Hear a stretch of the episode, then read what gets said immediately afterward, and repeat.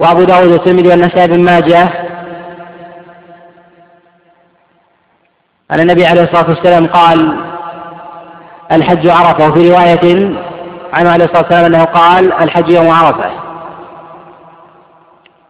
أي كل الحج يوم عرفة. كما قال عليه الصلاة والسلام نظير هذا في حديث أبي الداري الدين النصيحة. أي أن كل الدين النصيحة. ما يدل على أن من لم يقف بعرفة فإنه ليس بحاج ولا يصح حجه. واتفق العلماء عليهم رحمة الله تعالى وحكى إجماعهم غير واحد كابن قدامة على أن من وقف بعرفة من غير نية صح وقوفه. قال ويصح وقوف النائم. فمن وقف شاكا هل هو بعرفة بغيرها؟ فتبين أنه بعرفة صح حجه. ومن نام وقت الوقوف بعرفة. ثم استيقظ بعد انتهاء الوقت. صح وقوفه باتفاق الأئمة. ولا يشترط للوقوف بعرفة طهارة ولا استقبال قبلة بل ولا نية. حتى اتفاق العلماء عن رحمة الله تعالى على ذلك غير واحد كابن قدامة في المغني. ويبتدئ الوقوف بعرفة من من الزوال من زوال الشمس أي وقت الظهر إلى غروبها. وذهب إلى هذا جمهور أهل العلم وقال الإمام مالك وأبي حنيفة والشافعي خلافا الإمام أحمد عليه رحمة الله تعالى فإنه قال أن وقت وقت الوقوف بعرفة من طلوع الفجر يوم عرفة إلى طلوع الفجر من يوم النحر. واستدل بحديث عروة المضرس النبي عليه الصلاة والسلام قال وكان قد وقف قبل ذلك بعرفة من الليل أو النهار. قالوا فالليل والنهار يشمل من الفجر إلى الفجر. فيقال أن أنه فرق بين وقت السنة التي فعلها النبي عليه الصلاة والسلام وهو بعد الظهر إلى وبين وقت الاضطرار والنبي عليه الصلاة والسلام لما ذهب إلى عرفة قبل ذلك أمر من أحل من كان متمتعا أن يحرم يوم التروية. وليحرم العصر والمغرب والعشاء والفجر بمنى. صلاة الظهر والعصر والمغرب والعشاء من يوم التروية والثامن والفجر من يوم عرفة بمنى ثم إذا ارتفعت الشمس ذهب إلى إلى عرفة وهذا هو السنة. وإن ذهب إلى عرفة من غير وقوف بمنى وغير مبيت بها يوم التروية فلا حرج عليه فإن مبيت بمنى يوم التروية ليلة عرفة من السنة عند عامة الفقهاء عليهم رحمة الله. وقال قلة بوجوبه وليس بواجب. ومن ظن أن الإحرام ينعقد أو السنة أن ينعقد من منى فليس بصحيح. فالإحرام له أن يعقده من كل مكان لكن السنة أن يصلي صلاة الظهر بمنى يوم التروية وما بعدها إلى طلوع الفجر. إلى صلاة الفجر ثم إذا ارتفعت الشمس مشى إلى عرفة. ثم يصلي الظهر والعصر في وقت الأولى. ولا يسبح بينهما أي لا يصلي سنة.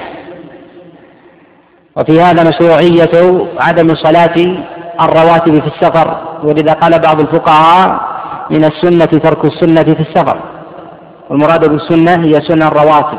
بخلاف الصلوات المطلقة كقيام الليل والنفل المطلق فإنه فإنه يستحب أداؤه.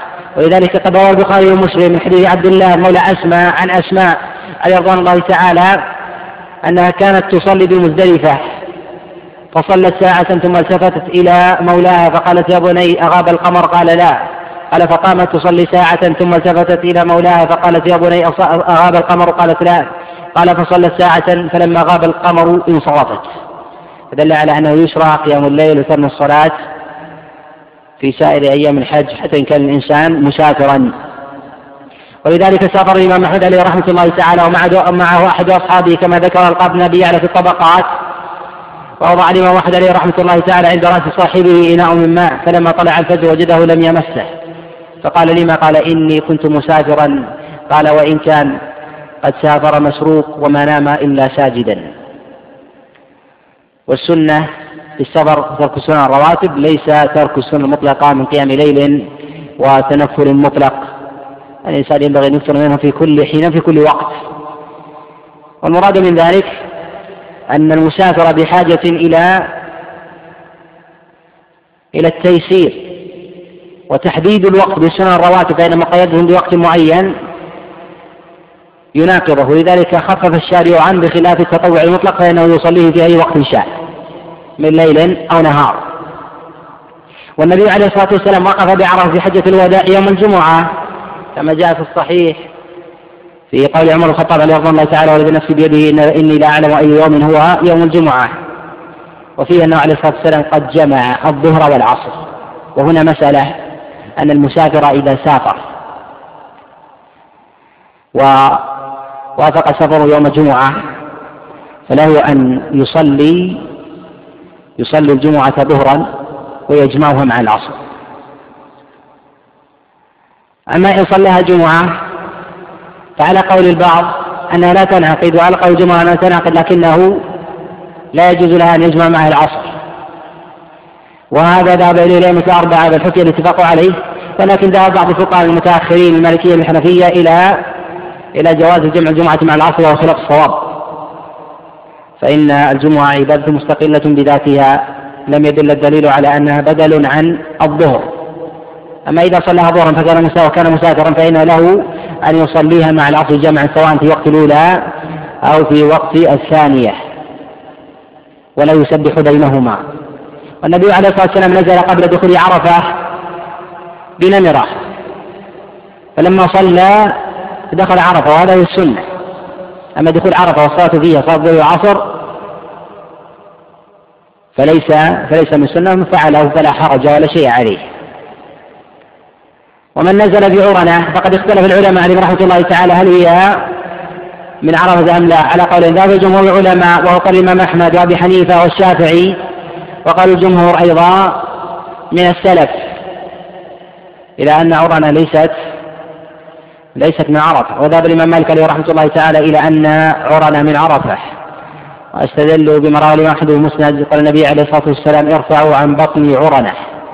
رواه الإمام مالك عليه رحمة الله تعالى في موطأ بلاغا. قال بلغني النبي عليه الصلاة والسلام قال ارفعوا بطن عرنة. وقال الإمام مالك عليه رحمة الله تعالى لو لم تكن عرنة من عرفة لم يقل النبي عليه الصلاة والسلام يرفع عنها. مما يدل على أنها منها لكنها مكان مفضول والمكان الفاضل هو عرفة. واستدل بنفسه بالحديث الجمهور وقال النبي عليه الصلاة والسلام ما أمر بالرفع عنها إلا إلا لأنها ليست من عرفة. ولكن قد ذهب بعض المالكية إلى أن الحج صحيح من وقف بعرنة لكن عليه دم. وذهب بعضهم إلى عدم الدم وأن موقفه صحيح. قال والدم إنما أمر به لأنه خالف أمر النبي عليه الصلاة والسلام بقوله ارفعوا عن بطن عرنة. فلما وقف النبي عليه الصلاة والسلام بعرفة أكثر من الدعاء واستقبل القبلة. ودعاء النبي عليه الصلاة والسلام كان وهو واقف. وهذا هو السنة. فلم ينزل النبي عليه الصلاة والسلام واقفا حتى غربت الشمس. ولم يثبت عن رسول الله صلى الله عليه وسلم يوم عرف دعاء بعينه ولا ذكر بعينه. ولكن قد روى الإمام أحمد في المسند وغيره من حديث عمرو شعيب عن أبيه عن جده أن النبي عليه الصلاة والسلام قال أفضل الدعاء دعاء عرفة وأفضل ما قلت أنا والنبيون من قبلي لا إله إلا الله وحده لا شريك له له الملك وله الحمد وهو على كل شيء قدير. وهذا الحديث معلوم فقد روى الإمام مالك عليه رحمة الله تعالى في موطئه مرسلا وهو الصواب. ولم يثبت عن رسول الله صلى الله عليه وسلم دعاء معين يوم عرفة وإنما يدعو الإنسان بما شاء من عموم الأدعية التي ثبت عن النبي عليه الصلاة والسلام أو عن السلف الصالح من الصحابة وغيرهم أو يدعو بما شاء من جوامع الدعاء ومن خير الدنيا والآخرة. وللإنسان أن يذكر الله عز وجل ويهلل ويكبر ويصنع ما يشاء من أعمال الخير. وإن تفرغ للدعاء فهو الأفضل النبي عليه الصلاة والسلام لم يزل يدعو حتى غربت الشمس. وهنا مسألة وهي التعريف بعرفة. التعريف قد اختلف العلماء عليهم رحمة الله تعالى فيه. فمنهم من قال أنه لا حرج فيه وهذا مروي عن عبد الله بن عباس رضي الله تعالى وعمرو بن حريث. فقد روى ابن ابي في المصنف من حديث قتادة عن الحسن قال أول من عرف بالناس بالبصرة هو عبد الله بن عباس رضوان الله تعالى. وعبد الحسن البصري لم يسمع من عبد الله بن عباس كما لا يخفى لكن مراده أول من فعل ذلك بالناس. أول من جمع الناس جمع الناس في البصرة عبد الله بن عباس. مراده أن الحسن البصري من أهل البصرة أي جمع قومه مع أنه لم يلتقي بعبد الله بن عباس عليه رضوان الله تعالى. وكذلك هذا قد ثبت عن عمرو بن حريث عليه رضوان الله تعالى كما رد ابي شبه المصنف وكذا ابن المنذر من حديث موسى بن أبي عائشة. عن عمرو بن حريث أنه جمع الناس يوم عرفة في المسجد.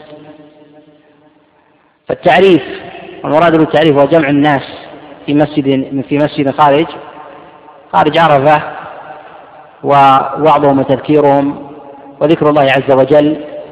يقال قد فعله بعض السلف من الصحابة وغيرهم لكنه ليس من السنة فلم يعرف به النبي عليه الصلاة والسلام بل لم يفعله عليه الصلاة والسلام. قبل حجته. ولولا امتثال ما جاء النبي عليه الصلاة والسلام الوقوف على النص. ومن نفر من عرفة قبل غروب الشمس فقد صح حجه على قول جمهور أهل العلم. وذهب الإمام مالك عليه رحمة الله تعالى إلى عدم صحة الحج. ولم يوافق الإمام مالك عليه رحمة الله تعالى على قوله هذا. حتى قال ابن عبد البر عليه رحمة الله لا أعلم أحدا من فقهاء الأمصار قال بقول الإمام مالك. ولكن العلماء عليهم رحمة الله تعالى قد اختلفوا في من نفر من عرفة ولم يرجع إليها ليلا. أي لم يجمع بين الليل والنهار بالوقوف بعرفة فذهب بعضهم إلى أنه عليه دم. لكن الوقوف بعرفة صحيح عند عامة العلماء عليهم رحمة الله تعالى ولكن الخلاف في الدم. والأفضل هو فعل النبي عليه الصلاة والسلام هو الوقوف من بعد الزوال إلى غروب الشمس. والسنة أن لا يصلي المغرب والعشاء إلا في مزدلفة. في وقت الثانية جمعا. لكنه إن صلى قبل ذلك فذهب جمهور أهل العلم إلى صحة الصلاة وذهب بعضهم إلى البطلان وقال أبي حنيفة وسفيان الثوري وغيرهم. وذلك أنهم يرون أن الصلاة والجمع من نسك الحج. فلا يجوز إلا الامتثال فيه كما جاء النبي عليه الصلاة والسلام والصواب أن الصلاة والجمع ليس من نسك الحج. قال النبي عليه الصلاة والسلام يفعله ترخصا كسائر أسفاره. وثمة مسألة يتكلم عليها وهي من كان من أهل مكة وكان حاجا ثم اقتدى بمسافر. هل هو يقصر الصلاة؟ وهل المشاعر كعرفة ومزدلفة ومنى التي هي ملاصقة لمكة موطن للقصر أم لا؟ مع النبي عليه الصلاة والسلام لم يأمر أحدا ممن كان من أهل مكة أن يتم ولم يثبت ذلك عنه. ولا من كان معه من أصحابه عليهم رضوان الله تعالى أنه فعل ذلك. وليس الكلام على على هذه المسألة بإذن الله. فإن غربت الشمس فالسنة عن ينفر إلى مزدلفة وإن خشي فوات الوقت فإنه يصلي المغرب والعشاء في الطريق. وإن كبر ولبى فلا حرج عليه وهو متبع. ولذلك قد روى الإمام مسلم عليه رحمة الله تعالى من حديث عبد الله بن عمر قال غدونا مع رسول الله صلى الله عليه وسلم من إلى عرفة فمنا المكبر ومنا المنبي. ورواه البخاري من حديث أنس مالك عليه رضوان الله تعالى قال حزينا مع رسول الله صلى الله عليه وسلم ومنا المكبر ومنا الملبي ولم يكن بعضنا على بعض. فدل على مشروعية التكبير والتلبية. في هذه الأيام. ولا يقطع التلبية إلا عند أول حصرة على قول جمهور أهل العلم قال مالك وأبي حنيفة والشافعي ورواية الإمام أحمد عليه رحمة الله تعالى. وذهب بعضهم وقال ابن خزيمة ورواية عن أحمد عليه رحمة الله تعالى أنه يقطع التلبية عند آخر حصاة تقدم الكلام على هذا. ثم ينظر إلى مزدلفة ليبيت فيها. والمبيت والوقوف بعرفة هما مسألتان قد يختلطان ويشتبهان على البعض وهما مسألتان. أما المبيت فهو المبيت ليلا إلى صلاة الفجر.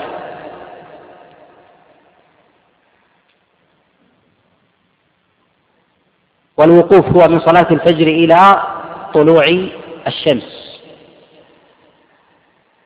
وهما مسألتان. قد اختلف العلماء عليهم رحمة الله تعالى. فذهب الإمام أحمد ومالك والشافعي إلى أن الوقوف بعرفة سنة. الوقوف بمزدلفة سنة. وأن المبيت واجب. والمبيت هو أن يبيت في الليل إلى طلوع الفجر. فإن طلع الفجر فما بعد ذلك يسمى وقوفا ما بعد الصلاة. وخالف في هذا أبو حنيفة عليه رحمة الله تعالى فقال أن الوقوف واجب وأن المبيت سنة. فعلى قول أبي حنيفة من وقف في عرفة إلى طلوع الفجر وسوف في قدومه إلى مزدلفة وحضر الوقوف أنه لا شيء عليه لأن الوقوف هو الواجب خلاف قول الجمهور. والصواب أن المبيت أن المبيت بمزدلفة واجب وأن الوقوف هو السنة. وفعل النبي عليه الصلاة والسلام وقد أذن النبي عليه الصلاة والسلام للضعف أن ينفروا ليلا. وأغرب بن حزم الأندلسي فقال بقول لم يقل به أحد من السلف فقال أن الواجب بمزدلفة هو صلاة الفجر بعينها فمن لم يصلي خلف الإمام بطل حجه. بل أغرب من هذا قال أن الإمام إذا التفت وقال السلام عليكم ورحمة الله في صلاته ولم يكن المعموم خلفه بطل حجه. بل قال أغرب من هذا أنه إذا لم يكن على وضوء ناسيا خلف الإمام وسلم الإمام ثم تذكر أنه على غير على غير طهارة فحجه باطل. وذلك النبي عليه الصلاة والسلام أنه قيد ذلك قال وصلى صلاتنا. فقد تم حجه. قال وهذه هي الصلاة. وهذا فيما فيه من جمود وحرفية باعتبار النص ولم يقل بهذا أحد من السلف. والوقوف بعرفة من الواجبات. وعلى هذا المبيت بعرفة من الواجبات. على هذا قول جمهور العلماء عليهم رحمة الله تعالى. بل قال بركنيته البعض من الأئمة. قال بركنيته ابن جرير الطبري وابن خزيمة وابن المنذر. وقال البعض بسنيته وقال الأوزاعي ومروي عن عطاء بن أبي رباح. والسنة كما تقدم أن يصلي المغرب والعشاء في وقت الأخرى ويقصر العشاء ولا يسبح بينهما ولا حرج عليه أن يقوم الليل. بل هو من السنة كما فعل تسمع رضوان الله تعالى كما في الصحيحين وغيرهما. قد ذكر البعض أنه ليس من السنة أن يصلي وترا بعرفة. قالوا ذلك بمزدلفة. وذلك أن النبي عليه الصلاة والسلام لم يذكر أنه صلى. يقال في هذا القول نظر وذلك أن صلاة الوتر ليست من المناسك حتى تذكر. فثمة أشياء كثيرة من أعمال اليوم والليلة. لم يذكر أن النبي عليه الصلاة والسلام فعلها. فليقال أنه ليس من السنة فعلها لأنه امسكها النبي عليه الصلاة والسلام. فلو كانت صلاة الوتر من المناسك أو أو مما اختصت بهذه الأيام ولم تفعل. لقيل أن من السنة. فالوتر كان يفعله النبي عليه الصلاة والسلام في سفره في سفره وحضر ولم يتركه عليه الصلاة والسلام فيقال أنه من سنة باق على أصله. ولو قيل بهذا لزمنا أن نكون في كثير من الطاعات التي كان يفعلها النبي عليه الصلاة والسلام سواء كانت من جنس الصلاة أو من غيرها. ولا يلزم النوم أو السكون بمزدلفة وإنما المبيت بل اشترط الإمام مالك عليه رحمة الله تعالى هو وقت وقت كوقت إنزال المتاع من الرحم. قال وهذا كافي برفع الوجوب اتباع ما جاء النبي عليه الصلاة والسلام. والنفر من عرفة من مزدلفة إلى منى برمي الجمار بعد منتصف الليل لا يكون إلا للضعفة. ولذلك قد جاء في الصحيح أن سودة أذن لها النبي عليه الصلاة والسلام بأن تنفر. وعبد الله بن عباس رضي الله تعالى كما روى البخاري ومسلم من حديث عبيد الله بن أبي يزيد عن عبد الله بن عباس رضي الله تعالى قال كنت من الضعفاء الذين أذن له النبي عليه الصلاة والسلام. وكذلك نفرت أسماء رضي الله تعالى لما غاب القمر.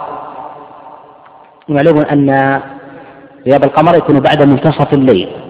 فينتصف الليل ثم بعد ذلك يغيب القمر. فيؤذن لمن كان من الضعفاء أن ينفع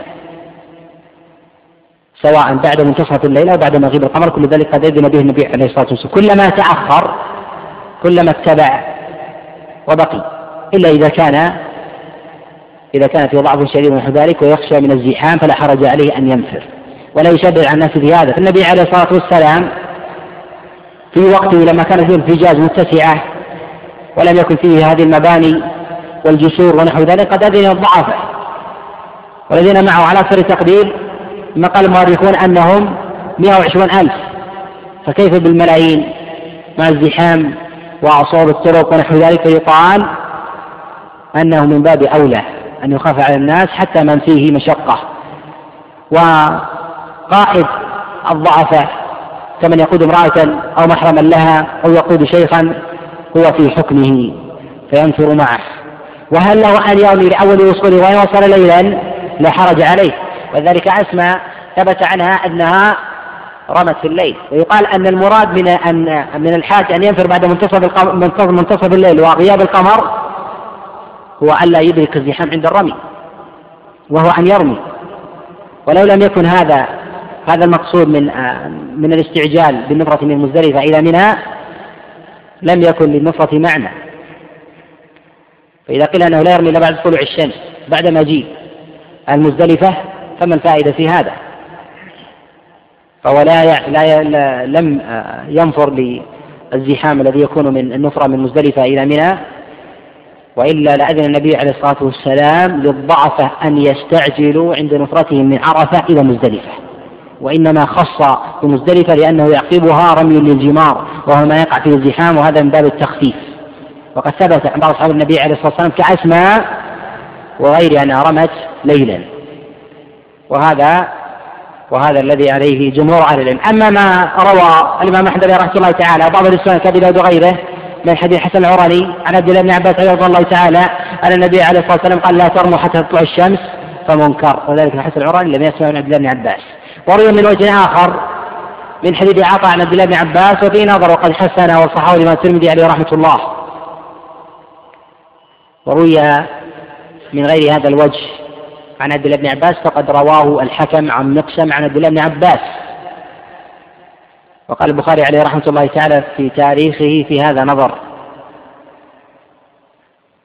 وذلك أن مقسم ورواية الحكم عنه في السماع في هذه الرواية إشكال وكلام وثابت عن النبي عليه الصلاة والسلام غير هذا الوجه من حديث عبد الله بن عباس أنه أن عبد الله بن عباس نفر مع الضعفاء ولم يأمر النبي عليه الصلاة والسلام بشيء.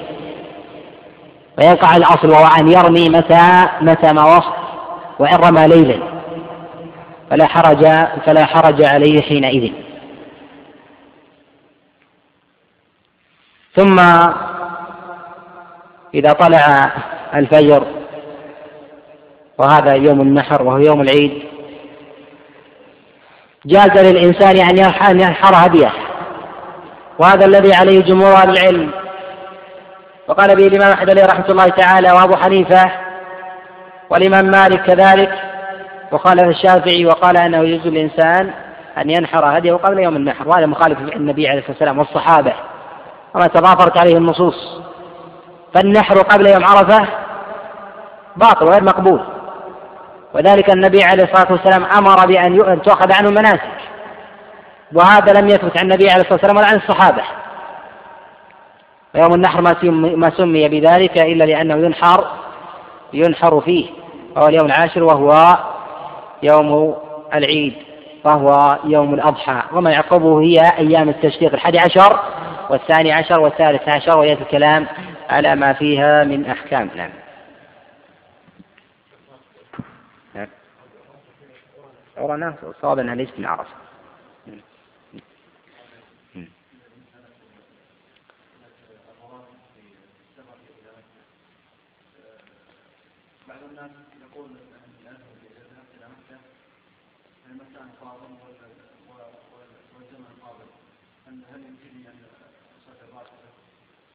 لا يتطوع يتطوع تطوع مطلق.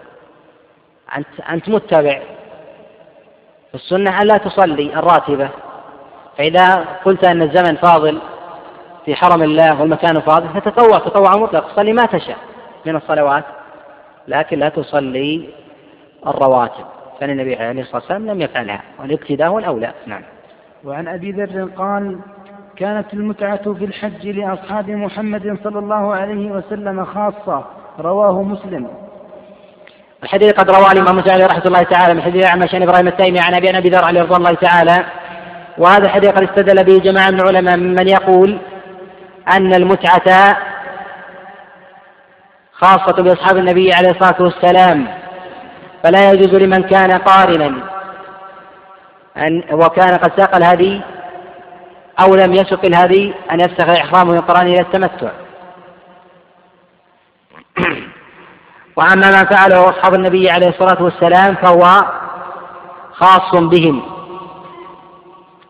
والصواب أن المناسك والأنساك التي جاءت النبي عليه الصلاة والسلام وهي الإفراد والقران والتمتع ثابتة محكمة ولم تنسخ. وقد ذهب الحزب الأندلسي إلى أن الإفراد بالحج منسوخ وغير معمول به. وهذا قول قول مرجوح مخالف لما عليه الأئمة الأربعة أبي حنيفة ومالك الشافعي وأحمد. الإفراد والقرآن التمتع هو الذي يعمل به بخلاف بعض بعض الروايات عن بعض الأئمة عليهم رحمة الله تعالى. فإنهم قالوا بما قال به بعض أصحاب النبي عليه الصلاة والسلام من نسخ التمتع من نسخ النسك من القرآن إلى إلى تمتع. قال وأنا ذلك خاص بأصحاب النبي عليه الصلاة والسلام. فمن قال بهذا القول فمنهم بقي عليه وقلة ومنهم من قال أن ذلك مقيد في من كان قارئا ثم أراد فسخ الإحرام إلى تمتع. وهذا أخف من قول الأول. والصواب أنه باقي لقول لقول سراق سراق بن مالك رضي الله تعالى آه، كما تقدم في حديث جابر بن عبد الله. نعم. وعن عائشة رضي الله عنها أن رسول الله صلى الله عليه وسلم لما جاء إلى مكة دخلها من أعلاها وخرج من أسفلها. دخول مكة ثبت عن النبي عليه الصلاة والسلام كما في حديث عبد الله بن عمر فيما روى البخاري ومسلم حديث أيوب عن نافع عن عبد الله بن عمر أن النبي عليه الصلاة والسلام نزل بذي طوى وبات فيها حتى أصبح ثم اغتسل ودخل مكة. ودخول مكة السنة فيه أن يدخل من أعلاها. و ويخرج من من أسفلها. وهذا فعل النبي عليه الصلاة والسلام وفعل عبد الله بن عمر. السنة في دخول المسجد أن يكون بعد اغتسال وهذا من السنن المهجورة. وكما تقدم أن الاغتسال لدخول مكة النص فيه أظهر من الاغتسال للإحرام. ومع ذلك لا يكاد يفعله أحد من عامة الناس بل من طلبة العلم إلا القليل. وهو من السنن التي ينبغي أن تحيا. والسنة في دخول المسجد أن يبتدئ بقدمه اليمنى. ولا أعلم نص نصا في هذا يصح عن رسول الله صلى الله عليه وسلم ولا عن الصحابة عليهم رضوان الله تعالى إلا ما علقه البخاري في الصحيح بقوله باب التيامن في دخول المسجد. قال وروي ذلك عن عبد الله بن عمر رضي الله تعالى. لكن قد روى البيهقي من حديث أنس بن مالك عليه رضوان الله تعالى قال من السنة إذا دخل المسجد أن يبتدئ باليمنى. وهذا الحديث في إسناده أبو طلحة وقد تفرد به قال البيهقي عليه رحمة الله تعالى تفرد به شداد بن سعيد أبو طلحة وليس بالقوي. وذلك أنه لم يروى في ما أعلم إلا من هذا الوجه ومال بعضهم إلى إلى تقويته والأمر في هذا واسع. نعم. وعن نافع أن ابن عمر رضي الله عنه كان لا يقدم مكة إلا بات بذي طوى حتى يصبح ويغتسل ثم يدخل مكة نهارا ويذكر عن النبي صلى الله عليه وسلم أنه فعله متفق عليه واللفظ لمسلم. هذا قد تقدم الكلام عليه. قال من السنة لدخول مكة أن يغتسل. وقد ثبت عن بعض أصحاب النبي عليه الصلاة والسلام أنه قد اغتسل لدخول عرفة لكن لا يعلم يثبت عن رسول الله صلى الله عليه وسلم. ومن فعله فلا حرج عليه لفعل السلف. ومتى يغتسل لدخول مكة؟ هل يغتسل قبل دخول البنيان أم المراد به البيت والمسجد الحرام؟ الذي يظهر والله أعلم المراد به دخول مكة. وذلك النبي عليه الصلاة والسلام قد بات بذي طوى. وطوى هي خارج مباني الناس من مكة في ذاك الوقت.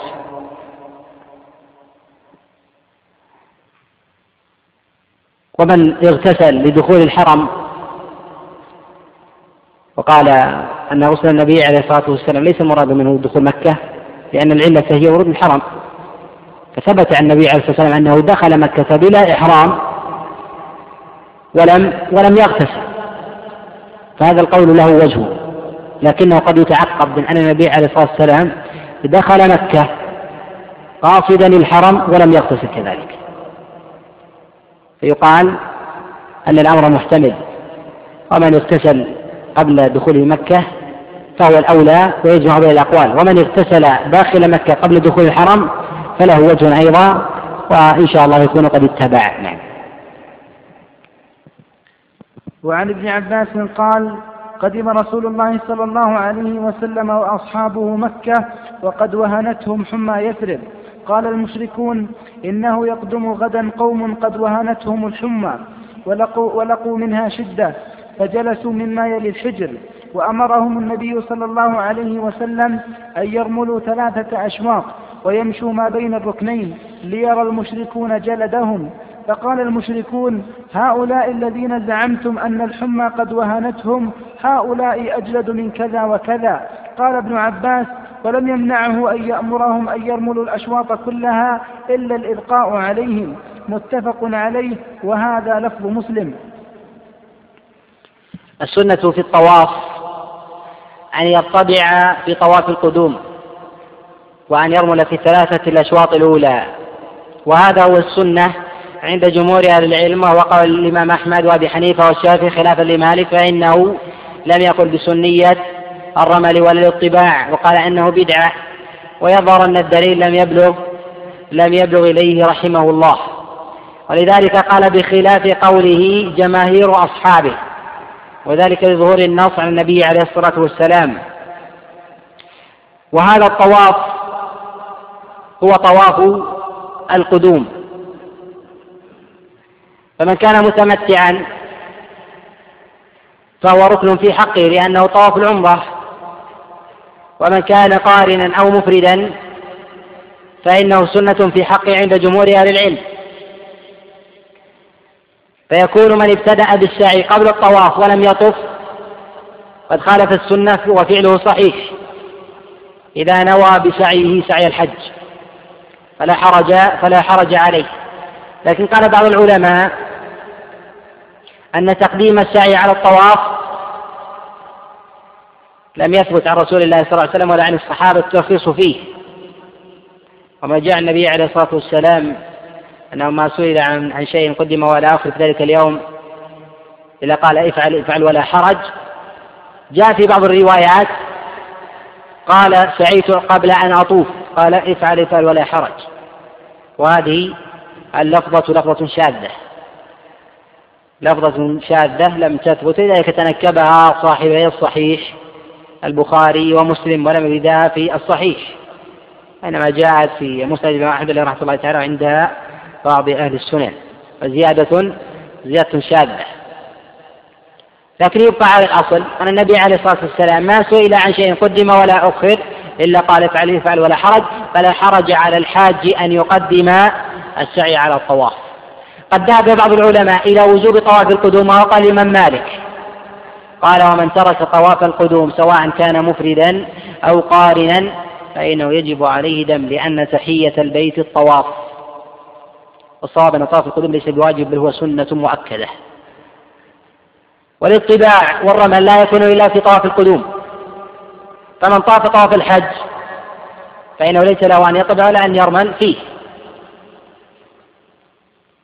ولكل طواف أن يصلي ركعتين خلف مقام إبراهيم سواء كانت طواف تطوع أو طواف الحج أو العمرة أو طواف القدوم وغيرها. وأما الحج فهو من الكعبة. وأما تسميته بحجر إسماعيل فلا أصل لهذه التسمية. فلا أصل لها في الكتاب ولا السنة نعم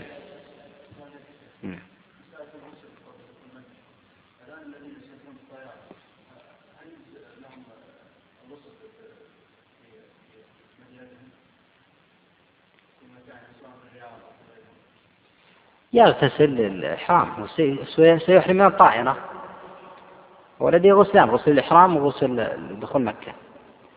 فيغتسل الإحرام ويكفي إن شاء الله. نعم.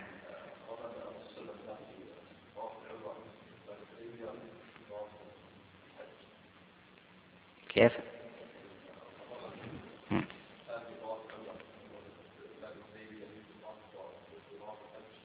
كلها. رمل النبي عليه الصلاة والسلام. لكن ابتداؤه هو في هذا الطواف. ابتداؤه الذي نقله الصحابة عن النبي عليه الصلاة والسلام في هذا. لكن لما علق النبي عليه الصلاة والسلام العلة بإغاظة المشركين قال بعض العلماء أن ابتداءه في هذه الواقعة أن ابتدأ الرمل والاطباع لكن يقال لما كان سنة فعله النبي عليه الصلاة والسلام شرع في طواف حجه وفي طواف وفي طواف عمرته كما في في الحديبية وما فعل النبي عليه الصلاة والسلام إن عمرة الحديبية أو الجعرانة وغيرها نعم وعنه قال لم أرى رسول الله صلى الله عليه وسلم يستلم غير الركنين اليمانيين. رواه مسلم. استلام الركن الحجر الأسود قد تقدم الكلام عليه. وأما الركن اليماني وما قبل الحجر يسمى هذا الركنين بالركنين اليمانيين لأنه من جهة اليمن. وما قبل الحجر الأسود يسمى ركنا يمانيا يشرع استلامه ولا يشرع تقبيله خلافا لقول الشافعي ورواية عن الإمام أحمد رحمة الله تعالى بمشروعية التقبيل. وثبت عن بعض الصحابة أنه كان يستلم جميع أركان البيت. وهو مروي عن معاذ بن أبي سفيان رضي الله تعالى بسند صحيح.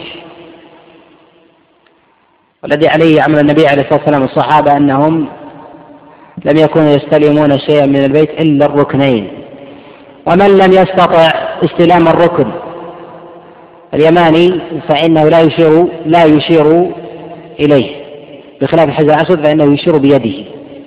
ويقول الله أكبر في كل في كل مرة. والتسمية لم تثبت عن النبي عليه الصلاة والسلام وإنما ثبتت عن عبد الله بن عمر عليه رضوان الله تعالى. ويكتب النبي عليه الصلاة والسلام أولى وإن سمى فلا حرج فلا حرج عليه. ويشرع له أن يقول بين الركنين ربنا آتنا في الدنيا حسنة وفي الآخرة حسنة وقنا عذاب النار. هذا هو الصحيح في الأذكار في الطواف. مع ذلك لا يثبت فيه شيء. وتقدم الكلام عن الملتزم وتعلق بأسفار الكعبة ما يغني إعادته وعن عابس بن ربيعة. الموالاة في الطواف واجبة. الموالاة في الطواف واجبة ولذلك فعل النبي عليه الصلاة والسلام. وأما الموالاة بين السعي والطواف فيظهر أنها ليست بواجبة وإنها هي هي من سنة مؤكدة وذلك قد روي عن بعض الصحابة أن رضي الله تعالى مروي عن عائشة كما روى سعيد منصور في السنن. أنها طافت وسعت في ثلاثة أيام.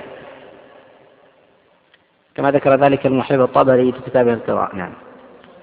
نعم.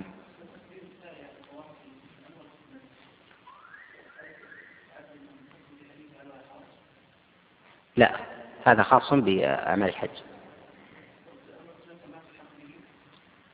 لا ما تلحق. خاصة بأعمال الحج. نعم. وعن عابس بن ربيعة لأنه قال ما سئل عن شيء قدم ولا أخر في اليوم. نعم. وعن عابس بن ربيعة عن عمر أنه جاء إلى الحجر فقبله فقال إني أعلم أنك حجر لا تضر ولا تنفع ولولا أني رأيت رسول الله صلى الله عليه وسلم يقبلك ما قبلتك متفق عليه واللفظ للبخاري. حديث قد رواه البخاري ومسلم حديث إبراهيم عابس عن أبيه. وهذا الحديث فيه مشروعية تقبيل الحجر ويسن تقبيل الحجر سواء كان بطواف أو بغير طواف. وهذا ثابت عن الصحابة عليهم رضي الله تعالى كعبد الله بن عباس وغيره. فلا حرج على الإنسان أن يقبل الحجر سواء كان في في عمرة أو في غير عمرة أو في حج أو في غيره. كما صح ذلك عن عبد الله بن عباس عليه رضي الله تعالى وما روي عن أنس بن مالك عليه رضوان الله تعالى. وأما الزحام على الحجر فيكره إن آذى إن آذى الناس ولا حرج بلا أذية. وما ينقل عن عبد الله بن عمر عليه رضوان الله تعالى أنه كان يزاحم على الحجر حتى يدمى أنفه. فصحيح. رواه عنه نافع عن عبد الله بن عمر كما في سنن البيهقي وغيره أنه كان على الحجر حتى رسم أنفه. فسأل دما ثم خرج. فالذي يظهر والله أعلم أن عبد الله بن عمر لم يفعله إلا مرة واحدة. والدليل على ذلك أنه قد روى البيهقي في السنن من حديث عمر بن دار عن مجاهد قال لم يكن عبد الله بن عمر يزاحم على الحجر. وزاحم مرة حتى رثم أنفه وأما إطلاق القول أن عبد الله بن عمر كان يزاحم هذا فيه نظر. فلعله زاحم مرة ولم يعلم أنه يؤذي الناس فلما رثم أنفه لم يعد إلى ذلك. لأن أذية الناس عند بيت الله عز وجل لا شك أنها من المحرمات حتى وإن كان سان على عبادة. مزاحمة الناس ودفعهم هذا من من الأذية. أما الزحام بلا دفع ولا أذية فمن المناسك لا تكون إلا بزحام سواء الطواف أو تقبيل الحجر فلا حرج من الزحام إذا كان لا يؤدي إلى أذية. نعم. وعن أبي الطفيل قال رأيت رسول الله صلى الله عليه وسلم يطوف بالبيت ويستلم الركن بمحجن معه ويقبل المحجن رواه مسلم. وهذا السنة تقبيل المحجن والعصا هو السنة. أما اليد إذا مسه بيده فإنه لا يقبلها. على قول جمهور العلماء. أما إذا مسه بغير يده فلا حرج عليه أن يقبلها سواء كان بمحجن أو بعصا أو بردائه أن يرمي رداءه على الحجر ثم يقبل رداءه. فقد ثبت عن عبد الله بن عباس ذلك كما روى ابن أبي شيبة في المصنف. أما تقبيل اليد فلم يثبت النبي عليه الصلاة والسلام. ولولا عدم عدم فعل ذلك. وإذا حاذ الحجر لا يشرع له استقباله ولا الالتفات إليه وإنما يشير بيده. وقد ثبت الالتفات واستقباله استقبال الحجر عن أنس بن مالك وعروة بن الزبير وسعيد وسعيد بن جبير وغيرهم من السلف. ومن فعله تأسيا بهؤلاء فلا حرج عليهم إلا أن فعل النبي عليه الصلاة والسلام أولى. نعم.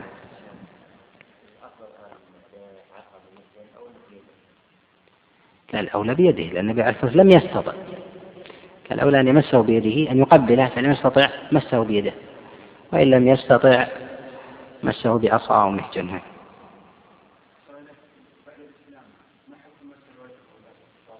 هذا من من البدع المحدثات. وعي الدليل عند الحجر ثبت عن رسول الله صلى الله عليه وسلم عن الصحابة. اي نعم شرب يدي. نعم. وعن يعلى وهو ابن أمية قال طاف النبي صلى الله عليه وسلم مطبعا ببرد أخضر رواه أحمد وأبو داود وهذا لفظه وابن ماجه والترمذي وصححه. هذا الحديث لا بأس بإسناده كان يروى من حديث جريج عن عبد الحميد عن أبي يعلى عن أبيه. ولا بأس بإسناده فيه دليل على أنه أنه لا يسوى تحديد أمر معين أو لون معين في الإحرام سواء كان أبيض أو أخضر أو غيره ما لم يكن من الألوان التي ممكن أن تكون لباس لباسا منهيا عنه للرجال كان يكون حرير أو خز ونحو ذلك. مما نهى الشارع عنه. بعد ذلك فيشرع الإنسان أن يحرم بأي لون وأي وأي لباس. لأنه لم يثبت عن النبي عليه الصلاة والسلام تحديد لون معين. نعم. كيف؟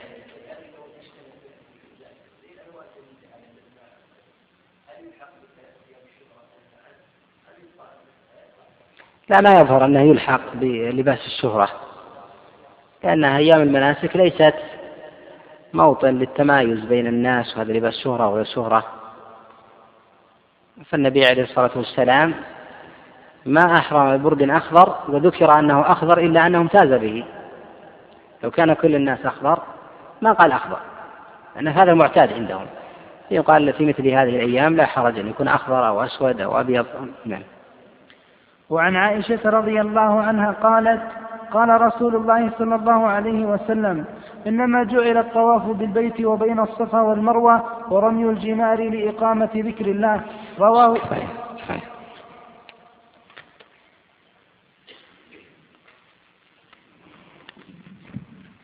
يقول يظهر من صنيع بن حزم في حجة الوداع أنه لم يحج إلى البيت. أليس كذلك؟ نعم ابن حزم الأندلسي لم يحج. وقد حج عنه جماعة من الظاهرية برا به. فرأيت ظاهريا في أحد المناسك. أحد أيام الحج يقول أنني ألبي عن ابن حزم. حتى قيل أنه حج عنه سبعين حجة.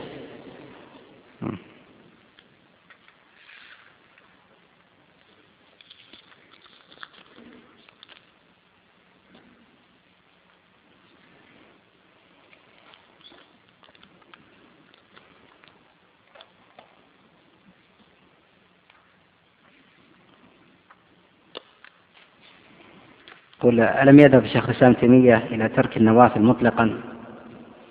في السفر إلى الوتر لورود الدليل فيه لأنه آه، نفى في الحديث النبي عليه الصلاة والسلام صلى السنن إلا الوتر. فهذا مخصص لجميع السنن. ليس كذلك. فإن شيخ الإسلام تيمية ذهب إلى أن لا تصلي لكن لا يريد بهذا الإطلاق الذي ذكره ذكره السائل. فنفي الوتر يريد أنه أنه متعلق بما هو في أدوار الصلوات. لذلك استثنى الوتر لم يريد الصلاة المطلقة. ثبت عن النبي عليه الصلاة والسلام أنه صلى يوم الفتح صلاة الضحى أنه كان مسافرا. وأسمع لرضوان الله تعالى قد قامت الليل وهي قد من عين النبي عليه الصلاة والسلام وشاهد التنزيل. ينبغي الاهتمام بأقوال الصحابة عليهم رضوان الله تعالى. والتابعين الذين عاينوا الصحابة ونظروا أعمالهم بخلاف قول غيرهم. وإن كان من الأجلة الأئمة الكبار الذين لهم لهم قدم صدق في الأمة بالنصرة وإساءة العلم والتبحر فيه إلا أن قول أدنى الصحابة علما لمن عاين النبي عليه الصلاة والسلام وشاهد التنزيل أنه أرجح من قول الأئمة الأربعة كلهم. وهذا الذي ينبغي أن يؤخذ به. قد أنكر بعض الإخوة سواء في مكاتبات أو أو آه، مشافهة علي ترجيح بعض المسائل لقول لقول يروى عن أحد الصحابة أو عن أحد التابعين مع أنه مخالف مخالف ظاهر لقول الأئمة الأربعة. فالاعتبار بالصحابة عليهم رضوان الله تعالى والأخذ بأقوالهم لا شك أن لا شك أنه أعظم وأجل من سائر أئمة الإسلام. وإن كان لهؤلاء الأئمة من المكانة والجلالة والفضل ما امتازوا به في الأمة. لكن الصحابة عليهم رضوان الله تعالى قد غفل كثير من الناس أو كثير من ينتسب إلى العلم عن النظر في أقواله. فكثير من الناس من يقول قال بهذا القول فلان وفلان وفلان وفلان ورجحه فلان مع أن أقوال الصحابة عليهم رضوان الله تعالى متواترة وكذلك أقوال التابعين. بل أن إبراهيم النخعي عليه رحمة الله يقول أي حديث يبلغني عن رسول الله صلى الله عليه وسلم؟ لا أعلم أن أحد من الصحابة عمل به لا أبالي أن أرمي به عرض الحائط لا يريد بهذا استهانة بقول النبي عليه الصلاة والسلام ولكنه يريد أن هذا الحديث قد طرأ عليه ما طرأ عليه من النسخ. أو أنه رب ربما أدخل على الراوي بهذا الحديث من الوهم والغلط أو سوء الحفظ ونحو ذلك. وما أجمل ما قاله بعض المحققين من أهل العلم أنه ينبغي للفقه أن يعاد به إلى معينه الصافي إلى السلف التابعين في الصحابة في الكتاب والسنة. ولذلك ينبغي لطالب العلم إذا أراد أن ينظر في مسألة من المسائل أن ينظر في كلام السلف أولا. فوالله أن قول الواحد من الصحابة. إذا ثبت عنه بإسناد صحيح أنه أرجح ممن يقوله سائر من بعده خاصة إذا كان هو من أهل الجلالة والفضل والفقه في الدين كعبد الله بن عباس وعبد الله بن عمر وعبد الله بن عمر وأنس بن مالك فضلا عن الخلفاء الراشدين كأبي بكر وعمر وعثمان وعلي. وما يليهم من أصحاب رسول الله صلى الله عليه وسلم في الجلالة والقدر وكذلك السلف الصالح من التابعين عليهم رحمة الله تعالى. بل إن القلب ليوجس وحشة أن يرى أصحاب رسول الله صلى الله عليه وسلم. لا يروى عنهم في هذه المسألة إلا هذا القول.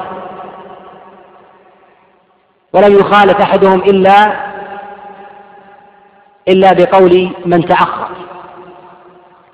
وإن كان من أهل الأجلة الكبار من الأئمة الأربعة وغيرهم فقول الصحابة عليهم رضي الله تعالى لسنا متعبدون بأقوالهم. فضلا عن أقوال من بعدهم من الأئمة الأئمة الأربعة وغيرهم. لكن أقوال هؤلاء الأئمة إن لم يكن ثمة ترجيح إلا بهذه الأقوال فقول الصحابة عليهم رضي الله تعالى أولى وأرجح. فهؤلاء قد شاهدوا التنزيل وعاينوا رسول الله صلى الله عليه وسلم وهم أدرى بواقع الحال وقرائنه التي نزل الذي نزل به التنزيل من الكتاب والسنة. عمن بعدهم فقد تبدلت الحال وتبدلت ظروف الناس وتبدلت أحوال الواقع وحاجات الناس. وكثيرا من الأئمة عليه رحمة الله تعالى في المسائل التي لم يرد فيها دليل ينظر لأحوال الناس ويرجح الأقوال فيما لم يرد فيه الدليل فينظر إلى أصول الإسلام. أقوال الصحابة عليهم رضي الله تعالى هي التي ينبغي لطالب الفقه أن يتمسك بها أن يتمسك بها. وعليها يدور الترجيح إذا لم يكن فيها دليل ظاهر من الكتاب من الكتاب والسنة.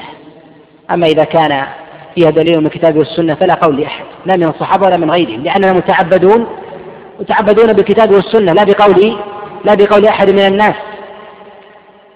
ولذلك من أخذ دينه من قول أحد مع مع ظهور الدليل من الكتاب والسنة فهذا ممن فرق دينه. وتعصب لأحد من الناس وكان من الشيع الذين حذر منهم النبي عليه الصلاة والسلام في غير ما حديث.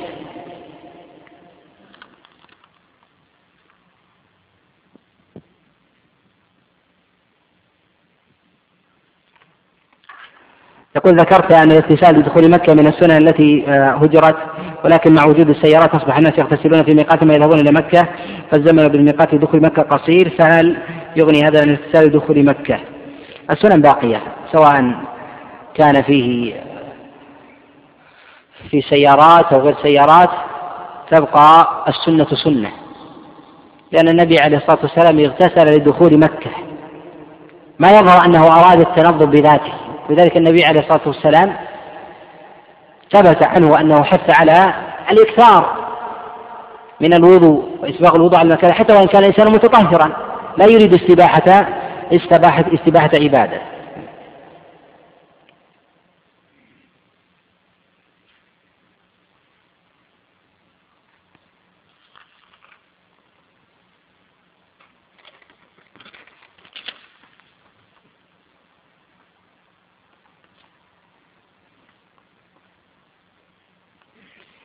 وقول جابر عبد الله النبي عليه الصلاة والسلام نام حتى الفجر فلا يدل على عدم الوتر لا يدل عليه. النبي عليه الصلاة والسلام نام حتى الفجر يعني أنه أغلب ليله قد نام وهذا جائز.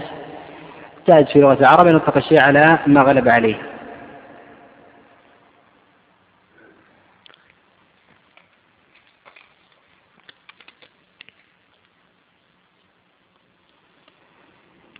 يقول هل رفع اليدين عند الصفا يكون بالدعاء وبقول الله أكبر؟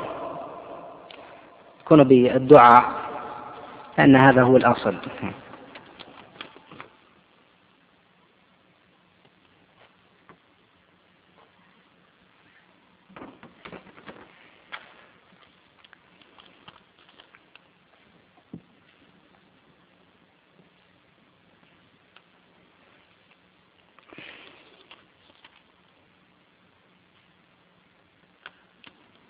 يقول ما الدليل على أن من أتى شيئا من المحظورات أن حجه ليس بمبرور تقدم الكلام على أن مسألة إلزام الدم لمن كان لما ارتكب محظورا ترك واجبا وإغفال الإثم يبعد تعظيم مناسك الحج من نفوس الناس. ومن آثارها هذا السؤال. ولذلك يقول السائل هنا يقول ما الدليل على أن من أتى شيئا من المحظورات أن حجه ليس بمبرور المحظورات معناها محرمات. لا يعني من المحظورات الإنسان إذا ارتكبه أن عليه دم وانتهى الأمر بل هو محرم. ولذلك يجب أن تحيا في نفوس الناس أن المحظورات هذه من فعلها فهو آثم ويجب عليه أن يتوب لأنه خالف أمر الله عز وجل وأمر نبيه. والله عز وجل يقول الحج أشهر معلومات فمن فرض فيهن الحج فلا رفث ولا فسوق ولا جدال في الحج. إذا منع الله عز وجل من الجدال وهو المكروه يحرم في الحج.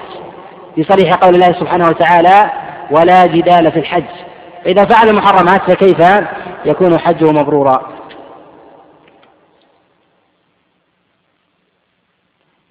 قل هذه إذا تيسر له تقبيل الحجر الأسود في جميع الأشواط أو بعضها يقبل أما ذلك مشروع ابتداء الطواف. يقبل في كل شوط إن استطاع لكن لا يستطيع. هذا سؤال سؤالا افتراضي.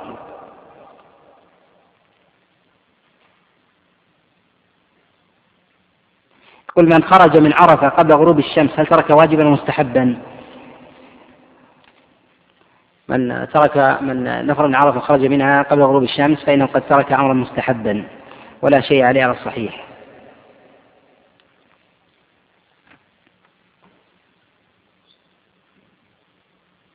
ولقيمة الصلاة الحرم وأنا حل طواف ثم صليت هل أعيد الطواف من جديد. لا يعيد الطواف بل يصلي ثم يرجع. نعم.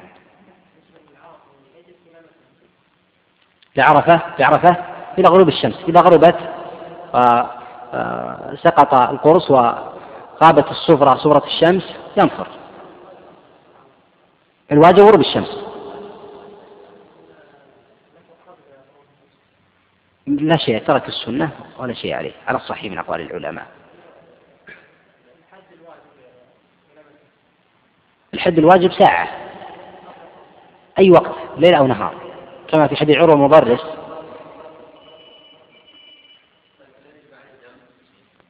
نعم. الصواب أنه لا يجب عليه دم. الصواب لا يجب عليه دم لحديث عروة مضرس قال وقف أية ساعة من ليل أو نهار. يدل على الإطلاق. لكن فعل النبي عليه الصلاة والسلام قيل بالسنية لفعله وقيل بعدم الوجوب لقوله عليه الصلاة والسلام. نعم.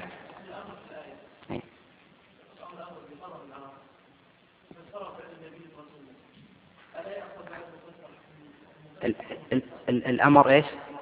إيه. إيه. نعم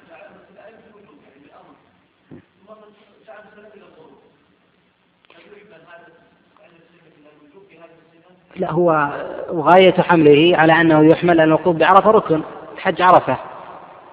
ففي عرفة أشياء يلزمك على هذا أن تقول بها.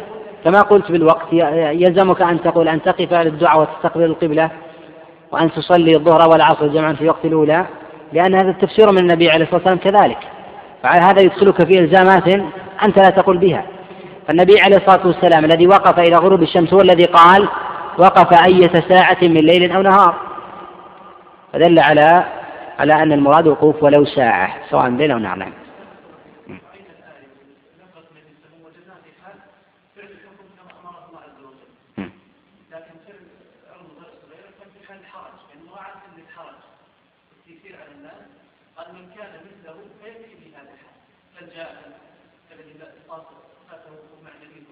لا هذا تأويل للنص.